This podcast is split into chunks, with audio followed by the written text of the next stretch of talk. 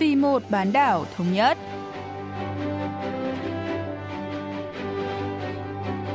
Minh Linh xin kính chào quý vị và các bạn. Mời quý vị và các bạn theo dõi chuyên mục Vì một bán đảo thống nhất của Đài Phát thanh Quốc tế Hàn Quốc KBS World Radio.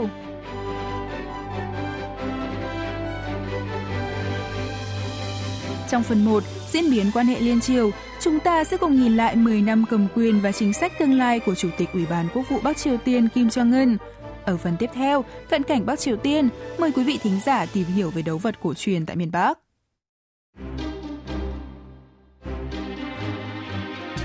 Cách đây 10 năm, ông Kim Jong-un trở thành nhà lãnh đạo tối cao Bắc Triều Tiên khi chỉ mới 27 tuổi, sau sự ra đi đột ngột của cha là Chủ tịch Ủy ban Quốc phòng Kim Jong-il.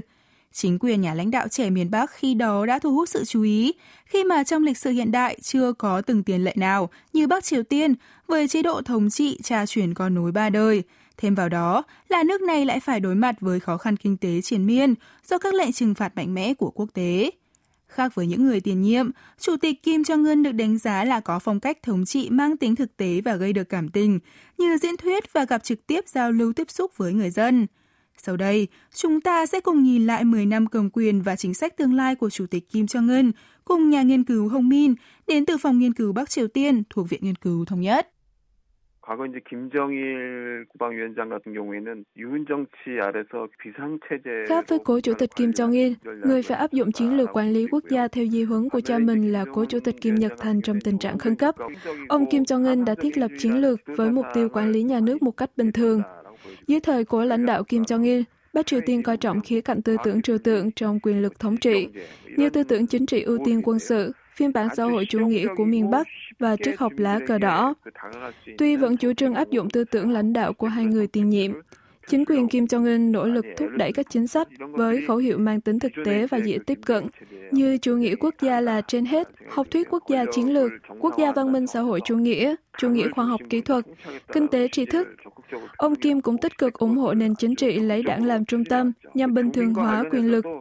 Với khẩu hiệu nền chính trị chủ nghĩa nhân dân là trên hết, Chủ tịch Kim cũng nỗ lực thể hiện hình ảnh thân thiện trước công chúng bằng cách giao lưu tiếp xúc với người dân. 그런 모습을 보여서 그런 인간적인 면모를 보이려고 상당히 노력을 하고 있는 것으로 보여집니다. Tại Đại hội Đảng Lao động Bắc Triều Tiên lần thứ 8 vào tháng 1 vừa qua, Chủ tịch Ủy ban Quốc vụ Kim Jong-un được bầu làm Tổng bí thư.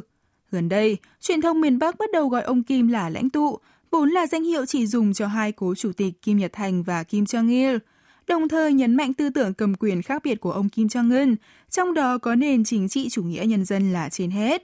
Điều này cho thấy, sau 10 năm cầm quyền, Chủ tịch Kim Jong-un đã đạt được địa vị chính trị tương đương với những người tiền nhiệm. Ông Hồng Min lý giải. 김정일 국방위원장보다는 오히려 더 Chủ tịch Kim Jong-un củng cố quyền lực của mình nhanh hơn người tiền nhiệm Kim Jong-il và đang nắm giữ cả ba chức danh cao nhất của Đảng Lao động và đất nước, bao gồm Tổng bí thư đảng, Chủ tịch Ủy ban Quốc vụ và Tổng tư lệnh lực lượng vũ trang. Dù đã ngồi vào hết tất cả các chức vụ tối cao, Điều quan trọng mà ông Kim phải duy trì danh hiệu lãnh tụ, mang tính biểu tượng để hậu thế công nhận thành tựu kế thừa truyền thống cách mạng của ông, kết hợp với nỗ lực thần tượng hóa nhà lãnh đạo. Vì vậy, ở Bắc Triều Tiên gần đây xuất hiện thuật ngữ tư tưởng Kim Jong-un và chủ nghĩa Kim Jong-un. Cùng với đó là truyền thông miền Bắc liên tục gọi ông Kim là lãnh tụ. Điều này cho thấy nỗ lực của ông Kim trong việc đạt được thành quả, vị thế và quyền lực tượng trưng trên danh nghĩa này khi bước vào năm cầm quyền thứ 10. 상징 권력으로서의 수용 지위를 부여하는 노력을 지금 하고 있다 이렇게 보여집니다. Ngày 20 tháng 2, trong bài viết giới thiệu thành quả của Chủ tịch Kim Jong-un, Báo Lao động, cơ quan ngôn luận của Đảng Lao động Bắc Triều Tiên, đã gọi vụ phóng tên lửa đạn đạo xuyên lục địa ICBM Hoa Song 15 vào ngày 29 tháng 11 năm 2017 của miền Bắc là khoảnh khắc lịch sử không thể quên, đồng thời nhấn mạnh địa vị quốc tế của Bắc Triều Tiên dưới thời lãnh đạo Kim Jong-un đã được nâng cao. Theo đó, chính sách tăng cường khả năng quốc phòng, trong đó có việc phát triển vũ khí hạt nhân, được coi là thành tựu quan trọng nhất của chính quyền ông Kim. Trên thực tế, từ khi Chủ tịch Kim lên nắm quyền, Bình Nhưỡng đã tiến hành 4 vụ thử hạt nhân và khoảng 60 vụ phóng tên lửa. Nhà nghiên cứu Hong Min nhận định. 그냥 횟수만 많은 것이냐? 이제 그렇진 않고요. 어, 어쨌든 다종화돼 있다. 그래서 탄도미사일급과 các vụ phóng tên lửa của Bắc Triều Tiên không chỉ nhiều về số lượng mà còn đa dạng về chủng loại, trong đó có tên lửa đạn đạo, tên lửa hành trình, hệ thống phòng thủ tên lửa phiên bản miền Bắc, tên lửa đạn đạo phóng từ tàu ngầm SLBM kiểu mới có thể mang nhiều đầu đạn và tên lửa bội siêu thanh. Xét theo từng thời kỳ, năm 2013 đến năm 2017 có thể xem là giai đoạn một của thời kỳ phát triển vũ khí hạt nhân, cũng là giai đoạn miền Bắc chủ yếu phát triển tên lửa đạn đạo xuyên lục địa ICBM có thể vươn tới lãnh thổ nước Mỹ. Trong giai đoạn 2 từ tháng 4 năm 2019 đến nay, Bắc Triều Tiên chuyển qua phóng thử tên lửa đạn đạo tầm ngắn để đưa Hàn Quốc và Nhật Bản, nơi có căn cứ quân đội Mỹ vào tầm bắn, cũng như nhiều loại vũ khí chiến lược và chiến thuật mới, trong đó có cả loại vũ khí có thể triển khai trong thực chiến. 아주 다양한 방식의 신종 무기를 등장시켜서 실험을 하고 있다라는 겁니다. 그리고 실제 실전화되어 있는 것도 있고요. Kế hoạch 5 năm về phát triển hệ thống vũ khí của Bắc Triều Tiên cho thấy ý định tiếp tục phát triển tên lửa và vũ khí hạt nhân nhằm mục đích tự vệ của nước này. Tuy nhiên, khác với mong muốn được cộng đồng quốc tế công nhận là quốc gia sở hữu vũ khí hạt nhân và thúc đẩy nền kinh tế bằng chính sách mở cửa dần dần, miền Bắc càng phát triển vũ khí hạt nhân thì càng khiến tình hình kinh tế thêm tồi tệ. Truyền thông quốc tế cũng chỉ ra tình hình kinh tế nghiêm trọng ở Bắc Triều Tiên sau 10 năm cầm quyền của Chủ tịch Kim Jong-un.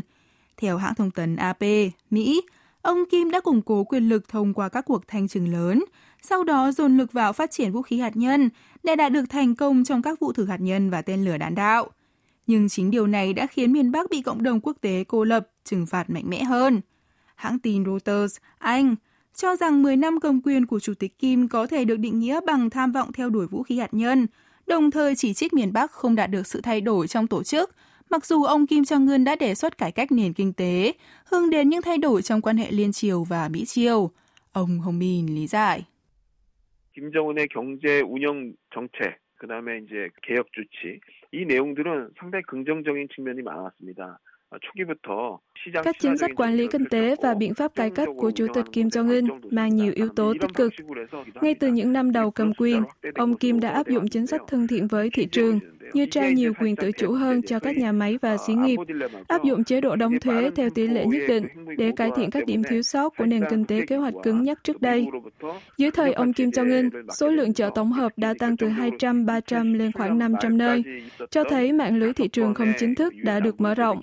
Nền kinh tế Bắc Triều Tiên đã ở trong thời kỳ vàng cho đến năm 2017, cũng là lúc năm nghị quyết kêu gọi trừng phạt của Hội đồng Bảo an Liên Hợp Quốc giáng một đòn nặng nề vào nền kinh tế miền Bắc. Sau đó, nước này còn phải đương đầu với đại dịch COVID-19 và lũ lụt thường xuyên xảy ra. Nếu tình hình dịch bệnh không tiến triển, nền kinh tế Bắc Triều Tiên có khả năng sẽ còn suy thoái nghiêm trọng hơn.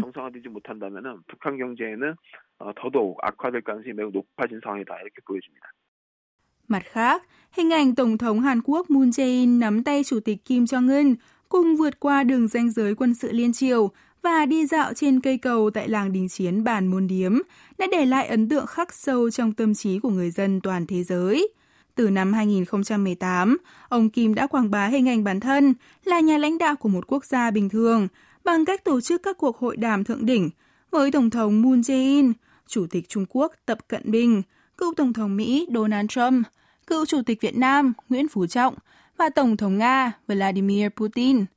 Đặc biệt, Bắc Triều Tiên đánh giá hội nghị thượng đỉnh Mỹ Triều với cựu Tổng thống Trump là sự kiện lịch sử trong 10 năm cầm quyền của ông Kim Jong-un. Nếu như trước đây, Bình Nhưỡng là bên yêu cầu đàm phán với Washington nhưng bị từ chối, thì nay Mỹ là bên tích cực đề nghị đối thoại. Nhưng cho đến nay, Bắc Triều Tiên vẫn chưa đáp lại yêu cầu đối thoại của chính quyền Tổng thống Mỹ Joe Biden và đề xuất tuyên bố chấm dứt chiến tranh Triều Tiên từ năm 1950 đến năm 1953 của chính phủ Hàn Quốc. Trong bối cảnh xung đột Mỹ-Trung gia tăng, khiến các điều kiện đối thoại Mỹ-Triều ngày càng khó khăn và biên giới đóng cửa do đại dịch làm nền kinh tế càng thêm suy thoái, miền Bắc sẽ có những động thái gì vào năm 2022? Ông Hồng Min phân tích.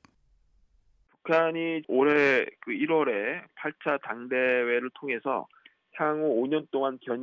có thể tóm tắt thái độ chiến lược trong 5 năm tới mà Bắc Triều Tiên đưa ra tại Đại hội đảng lao động vào tháng 1 năm nay, bằng nguyên tắc lấy cứng rắn đáp trả cứng rắn, lấy thiện chí đáp trả thiện chí. Tuy nhiên, miền Bắc vẫn im lặng trước các đề nghị hợp tác, đồng thời đáp trả gay gắt các cuộc tập trận chung và hợp tác phát triển vũ khí hàng Mỹ bằng các động thái thử nghiệm vũ khí mang tính uy hiếp. Đặt mục tiêu phát triển vũ khí chiến lược theo hướng không thể đảo ngược trong 5 năm tới, Bắc Triều Tiên sẽ áp dụng khéo léo nguyên tắc trên. Hiện tại, chính quyền Tổng thống Biden vẫn thờ ơ trong việc đối thoại với miền Bắc, nhưng có khả năng sẽ thay đổi chính sách tùy theo động thái tiếp theo của Hàn Quốc.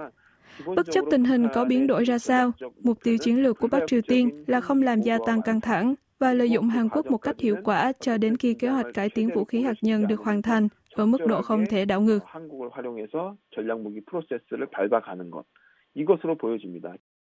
Trong một thập kỷ qua, tuy Chủ tịch Kim Jong-un đã củng cố được quyền lực tuyệt đối trong nội bộ, nhưng tình hình ngoại giao, an ninh và kinh tế của Bắc Triều Tiên lại trở nên xa sút Chúng ta hãy cùng chờ xem chính quyền Chủ tịch Kim Jong-un sẽ đưa ra chính sách gì cho năm 2022 trong bối cảnh miền Bắc phải đối mặt với khủng hoảng kinh tế ngày càng nghiêm trọng và tình hình ngoại giao trở nên phức tạp hơn so với 10 năm trước.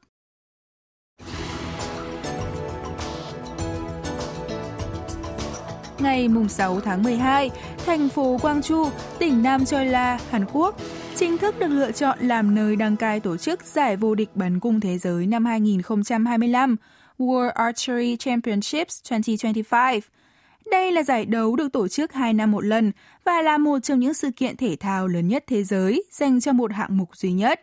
Sự kiện này được kỳ vọng sẽ là cơ hội cho giao lưu bắn cung liên triều, đẩy cao sự quan tâm về môn bắn cung của hai miền Nam Bắc.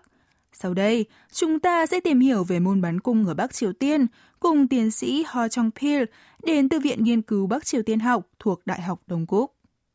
북한에서는 양궁을 활쏘기라고 부릅니다. 북한은 우리보다 이른 시기인 1961년도에 Bắc Triều Tiên gia nhập Liên đoàn bắn cung thế giới vào năm 1961 và tổ chức nhiều giải đấu cho các vận động viên hay các giải đấu giao lưu thể thao dân tộc, có bao gồm hạng mục bắn cung như Đại hội thể thao giải Mankyongdae vào tháng 4 hàng năm, Đại hội thể thao vận động viên nước Cộng hòa, Đại hội thể thao giải đúc Botombo, và Đại hội Thể thao Nhân dân. Ngoài ra, miền Bắc còn tích cực tham gia các giải đấu quốc tế của Liên đoàn bắn cung thế giới, tổ chức các giải bắn cung trước các ngày lễ truyền thống hàng năm cho đối tượng là người dân và công nhân các xí nghiệp. Bắc Triều Tiên còn phát hành tem kỷ niệm về bắn cung nhân dịp Thế vận hội mùa hè Rio de Janeiro năm 2016 tại Brazil, cho thấy sự nổi tiếng của môn thể thao này. Nước này cũng đang xây dựng trường bắn cung trong dự án khu du lịch Wonsan Kaima, dọc bờ biển phía đông.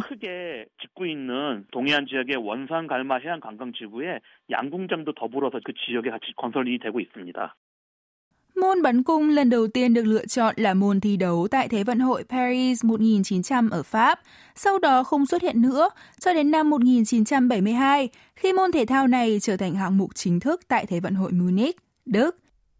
Hàn Quốc bắt đầu thu hút sự chú ý của quốc tế về môn bắn cung tại Đại hội Thể thao châu Á Bangkok, Thái Lan năm 1978 nhờ giành huy chương bạc nội dung đồng đội nữ và huy chương vàng nội dung đơn nữ của cung thủ Kim Chino.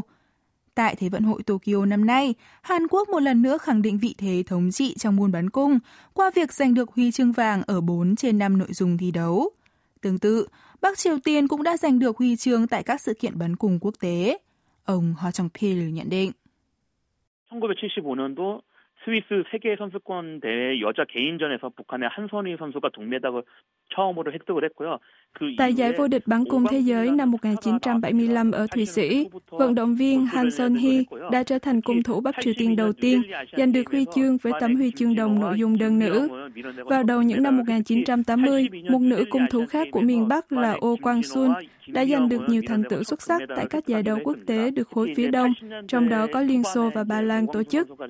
Cô cũng đánh bại hai cung thủ Hàn Quốc là Kim Jin Ho và Kim Mi Young để giành huy chương vàng tại Á vận hội năm 1982 tại New Delhi, Ấn Độ. Sau khi Chủ tịch Kim Nhật Thành qua đời vào năm 1994, cũng là lúc Bắc Triều Tiên phải trải qua giai đoạn kinh tế khó khăn mang tên cuộc hành quân gian khổ. Nước này tạm thời gác thể thao sang một bên để tập trung vào việc phục hồi kinh tế. Thêm vào đó, người kế nhiệm là cố chủ tịch Kim Jong-il cũng đặt nhiều sự quan tâm vào văn hóa nghệ thuật và phim ảnh hơn là thể thao. Vì vậy, trong thời kỳ này, miền Bắc đã không đạt được nhiều thành tựu trong thể thao, bao gồm cả bắn cung. 그래서 김정일 집권 시기 대부분의 체육 분야에서는 큰 성과가 많지 않습니다. 양궁도 그랬고요. Sau khi lên nắm quyền, Chủ tịch Ủy ban Quốc vụ Kim Jong-un coi bắn cung là một hạng mục thể thao chiến lược và thể hiện nhiều sự quan tâm đến môn thể thao này. Theo truyền thông Bắc Triều Tiên, ông Kim đã tới thăm làng thể thao Bình Nhưỡng để xem các trận bắn cung và động viên các vận động viên. Tiến sĩ Ho Chong Pil lý giải. 김정은 식이 들어와서 체육 열풍, 체육 강국 건설 목표 아래 dưới thời Chủ tịch Kim Jong-un, Bắc Triều Tiên một lần nữa dành sự quan tâm cho thể thao, với mục tiêu trở thành một cường quốc thể thao. Bình Nhưỡng đã thành lập Ủy ban chỉ đạo thể thao quốc gia để hỗ trợ toàn diện cho lĩnh vực này. Nền bắn cung của miền Bắc cho thấy sự phát triển vào năm 2014, khi nước này đánh bại Mỹ và Ukraine ở nội dung đồng đội nữ cho cung một giây, tại vòng 1 của giải bắn cung thế giới tổ chức ở Thượng Hải, Trung Quốc vào cùng năm. Sau đó vào năm 2018, cung thủ Kang Eun-ju và Park Yong-won của Bắc Triều Tiên đã giành huy chương bạc nội dung đôi nam nữ tại Áo vận hội Jakarta Palembang vào năm 2018 ở Indonesia, đánh dấu thời điểm Bình Nhưỡng đặt mục tiêu phát triển bắn cung thành môn thể thao chủ lực của quốc gia. Tại Đại hội đảng lao động lần thứ 8 vào tháng 1 năm nay, Chủ tịch Kim Jong-un đề ra mục tiêu đưa Bắc Triều Tiên thành một quốc gia phát triển về thể thao. Theo đó, miền Bắc đặt kỳ vọng sẽ đạt được kết quả xuất sắc tại các giải đấu quốc tế, tương tự như việc nước này từng thành công đứng thứ 20 trong bảng tổng sắp huy chương tại Thế vận hội London, Anh năm 2012. 향후 다가오는 국제 체육 경기 대회에서 우수한 성적과 성과 달성을 위한 목표입니다. Vì Hàn Quốc đã được nhiều thành tích tốt trong môn bắn cung, nên loại cung mà các vận động viên Hàn Quốc sử dụng cũng thu hút sự quan tâm hơn. Tính đến Thế vận hội Atlanta 1996 tại Mỹ, vận động viên Hàn Quốc vẫn chủ yếu dùng cung của Nhật Bản và Mỹ. Tuy nhiên, nhờ sự đầu tư toàn diện để phát triển cung bắn, cung thủ Hàn Quốc đã chuyển sang sử dụng cung nội địa kể từ Thế vận hội Sydney năm 2000 tại Australia. Hiện nay, cung tên của Hàn Quốc được sử dụng rộng rãi trên toàn thế giới. Nhiều báo đài đưa tin, các cung thủ Bắc Triều Tiên đã sử dụng cung Hàn Quốc và tên bắn do Mỹ sản xuất khi tham dự Đại hội Thể thao châu Á 2014 tổ chức tại thành phố Incheon, Hàn Quốc. Truyền thông miền Bắc cho biết, Chủ tịch Kim Jong-un đã đến xem các trận bắn cung và chỉ thị quan chức chuẩn bị cung và tên chất lượng nhất cho các vận động viên, cho thấy sự quan tâm của nước này trong việc phát triển trang thiết bị môn bắn cung. Tiến sĩ Ho Chong Pil cho biết. 북한에서도 양궁이란 종목을 집중적으로 양성하기 위해서 많은 노력을 좀 해왔는데요. 특히 2014년도 김정은의 현지 지도 이후에 Bắc Triều Tiên đang cho thấy nỗ lực trong việc tập trung phát triển môn bắn cung. Kể từ chuyến chỉ đạo thực địa của Chủ tịch Kim Jong-un vào năm 2014, bắn cung đã được miền Bắc khoa học hóa. Ngày 13 tháng 1 năm 2017, hãng thông tấn Trung ương Triều Tiên KCNA có bài viết cho biết, sự phát triển trong thiết bị môn bắn cung của miền Bắc đã được đánh giá cao tại triển lãm thành tựu khoa học kỹ thuật thể thao toàn quốc lần thứ 20, khẳng định miền Bắc có thể tự sản xuất cung tên và các phụ kiện cung tên. Tuy nhiên, vẫn chưa có thông tin xác nhận các cung thủ nước này sử dụng cung tên nội địa tại các cuộc thi đấu quốc tế, cho thấy Bắc Triều Tiên chưa thể theo kịp công nghệ bắn cung của Hàn Quốc.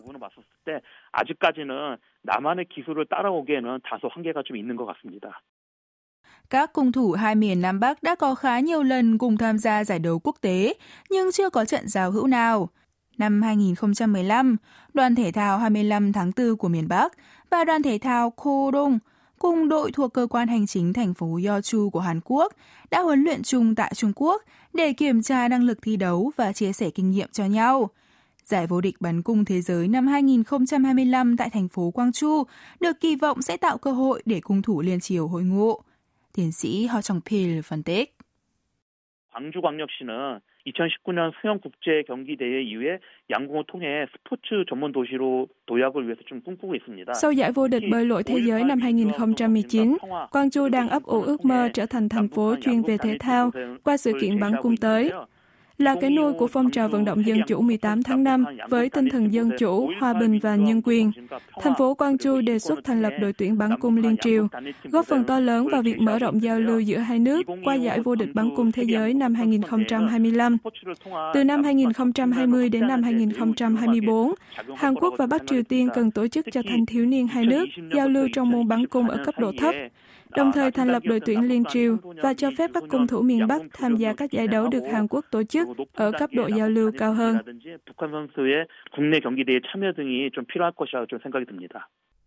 Thành phố Gwangju là quê hương của một số vận động viên nổi tiếng của Hàn Quốc, trong đó có So Hyang Sun, nữ vận động viên Hàn Quốc đầu tiên giành huy chương vàng Olympic ở môn bắn cung tại Thế vận hội Los Angeles, Mỹ năm 1984.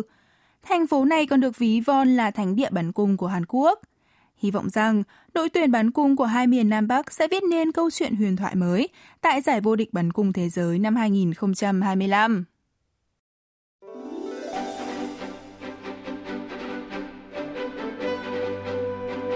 Quý vị và các bạn vừa lắng nghe chuyên mục Vì một bán đảo thống nhất của Đài Phát thanh Quốc tế Hàn Quốc KBS World Radio. Cảm ơn quý vị và các bạn đã quan tâm theo dõi. Xin kính chào tạm biệt và hẹn gặp lại trong chuyên mục tuần sau.